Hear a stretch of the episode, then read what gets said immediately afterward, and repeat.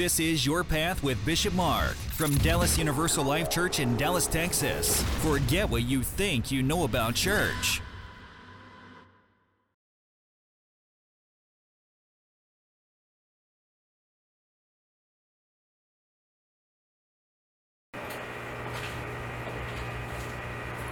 Please rise as you are able.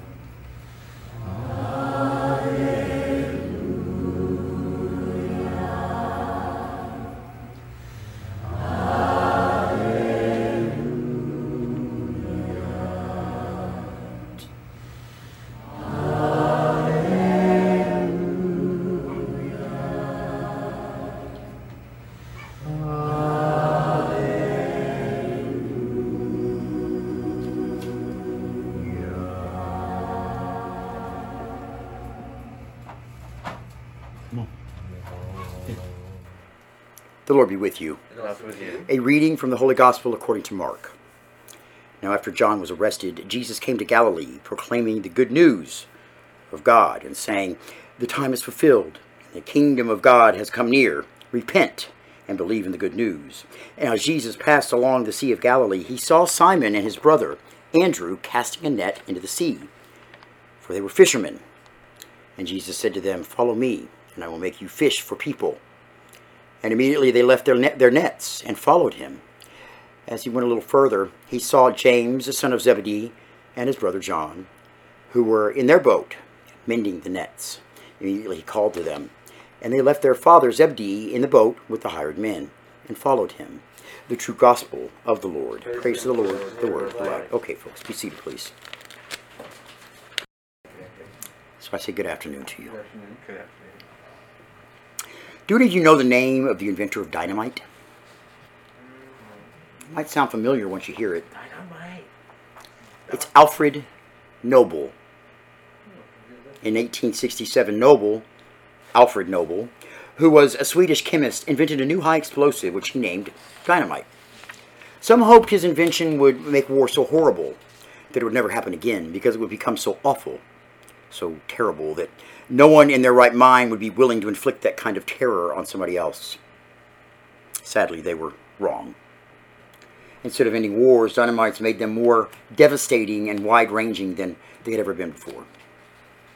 Nobel continued making explosives, and he made a fortune doing it. And then something interesting happened. One morning, around the turn of the century, he awoke to read, and I'll get this, he awoke to read his own obituary. Obituary.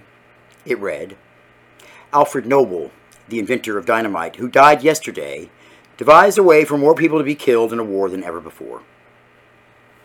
He died a very rich man. The newspaper had made a mistake. Alfred's older brother was the one who died. But as you could probably imagine, the obituary had a profound effect on him. He realized he didn't want to be known primarily as the person, person who developed the most effective killing machine of his generation. and amassed a fortune doing it. That sounds more like the villain to a story than the good guy, right? So, what did Alfred Nobel do? Well, he founded the Nobel, Nobel Prize, an award for scientists and writers who work toward peace. Nobel said every person ought to have the chance to correct his or her epitaph in midstream and write a new one. What had happened? Alfred Nobel was given a chance to make a change. He was given the chance to make a big turn, repentance in his life. To choose forces of good over evil, and ultimately, when he did pass away, he would be known not just for creating dynamite, but for creating the most well known Peace Prize in the entire world. After his baptism and having survived the temptations in the desert, Jesus arrives in Galilee in our gospel lessons for this afternoon to announce that God's time has come, the kingdom of God is near. Repent and believe the good news. To come near. To come near means to join one thing to another heaven and earth are about to be joined together. Everything is about to change. It's about to change for people who are hungry for it. It's about to change for people who are desperate for it.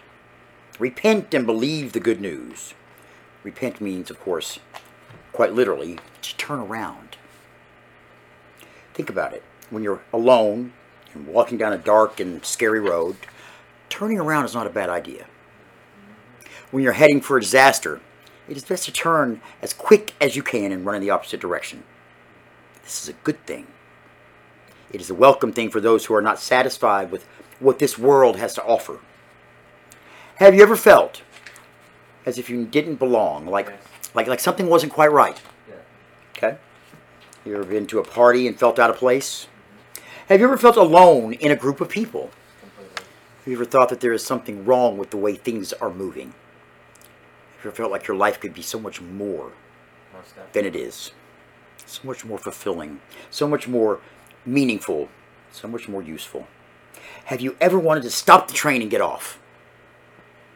I'm not talking about giving up. I'm talking about I'm not talking about ending it.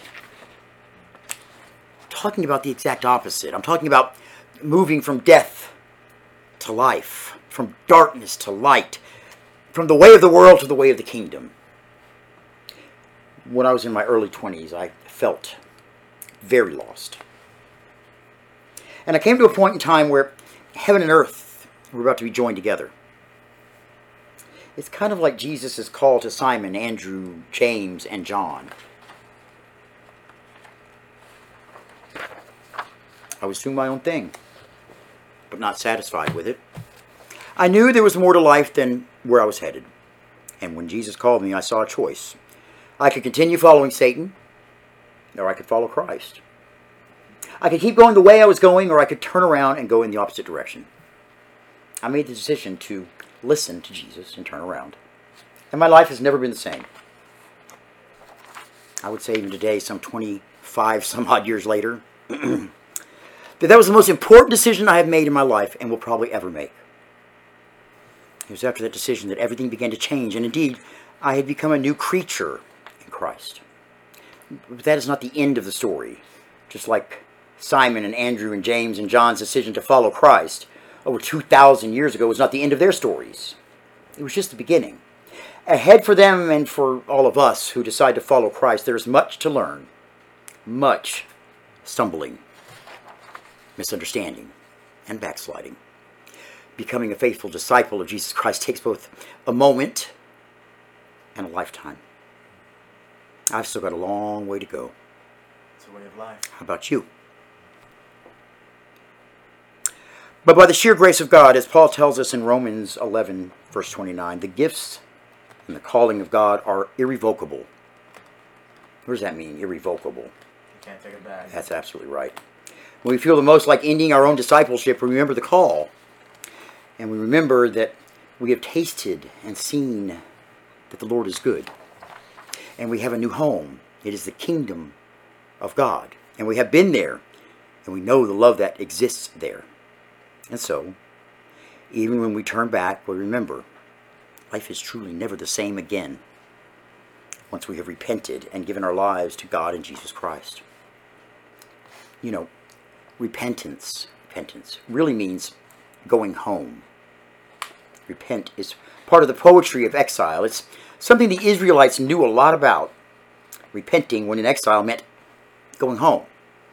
And so when Jesus restores the original image of God in us, when we become new creatures in Christ, when old things have passed away and all things become new, as Paul puts it in 1 Corinthians 5 verse 17, we are learning we are learning how to be the original human beings God made us to be in the first place.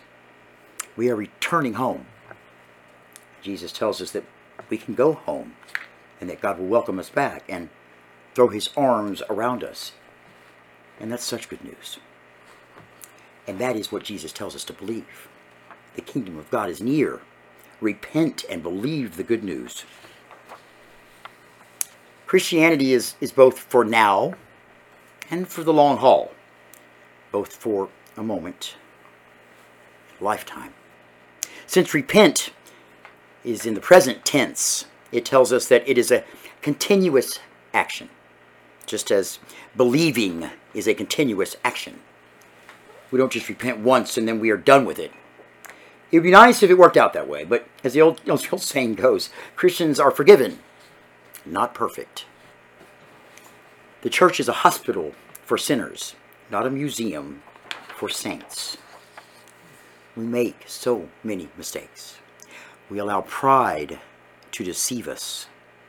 We allow sin to take up residence in our hearts, minds, and bodies. We are members of the kingdom of God, but we so often go our own way. And like the younger brother in the parable of the prodigal son, before we know it, before we know it, we are feeding pigs. We are feeding pigs and longing to eat what we feed them. But God's call is still there. And if we come to our senses like the younger son in that parable, we will, Lord willing, turn around and come home. Repentance carries with it the understanding that we have some changing to do, some new directions to take. And its primary orientation is toward God's future rather than our past. Jesus' call to repentance is an invitation to trust in a future made possible by the grace of God. It is an invitation to do more than rerun the past. That is the gospel, the, the good news toward which Jesus invites us to stop, turn or turn again, and hold on for dear life. Repent, says Jesus. They don't have to stay the way they are now. Things don't have to stay the way they are now. In fact, to follow Jesus means that they can't stay the way that they are now. Just ask Peter, James, Andrew, and John. Just ask Peter's mother in law, whose fever went away when Jesus touched her, or the leper, whose life was no longer defined by his disease after he met with Jesus. Just ask, ask those friends who were lowered, who lowered the paralytic through the roof, or the man who, with the withered hand, caught more of Jesus' attention than obeying some Sabbath regulations. What things in your life have you changed or have changed because you heeded the call of Christ to repent and believe the good news? What things still need to change? What things do you keep clinging on to that you know you should let go? Repent means that every old way of living is going to change. Every wall of resistance to God's will is going to fall including the wall of sin. That's why Jesus only tells the paralytic to pick up his mat and walk, but says, Your sins are forgiven. In those four words, Jesus announces what every human being needs to know sin is real. Sin often gets, sin often gets the best of us, reduces us, humiliates us, and makes us less than what God intends for our lives. Let's face it, Seriously, the devil is good at making what is wrong look right. He is good at making what is ugly and mean and selfish and disgusting seem just fine and dandy, attractive even. But in the kingdom of God, which is the kingdom of reality, sin is not attractive. Sin is what it is. It's, it's ugly. It's mean. It's selfish and it's disgusting. It is ridiculous and petty. It is sad. It is rotten. It is not the way things were meant to be. It is not the way we are meant to be or live. And we were blindly living in sin. There's something big, and I mean really big, missing from our lives. We are broken. We are lost. We're blind. And we can't find our way home. And so God sends his son. And his son calls Peter, Andrew, James, and John, you and me, and everyone else. And he says, The time has come. The kingdom of God is near. Repent and believe in the good news. And then he says, Come, follow me. It is time. It's time to come home. Have you heard Jesus calling? Have you taken him up on his invitation? Is your home the kingdom of God? If not, listen to Jesus. Or at least listen to me and try not to fall asleep. I don't think anyone's going to Because the time the time has come. The kingdom of God is near. Repent and believe the good news. Amen. Uh, there is one, one thing I want, to mention here is prayer, if you would. Uh, today we have dedicated our service to my godfather and uncle, uh, Kevin Francis McKool, uh, who passed away uh, in 2013 after a long battle, long, very fought, hard fought battle with leukemia, uh, leaving behind a wife and two young sons. Um, today we celebrate what would have been his birthday. Uh, so I, I dedicated the service today to him in loving memory of him. He's very, very, very much missed. He was very much a, a leader in our family. And I ask that you pray for his soul and for his rest in the next life. Knock, knock, knocking on heaven's door. You're listening to Your Path with Bishop Mark from Dallas Universal Life Church in Dallas, Texas.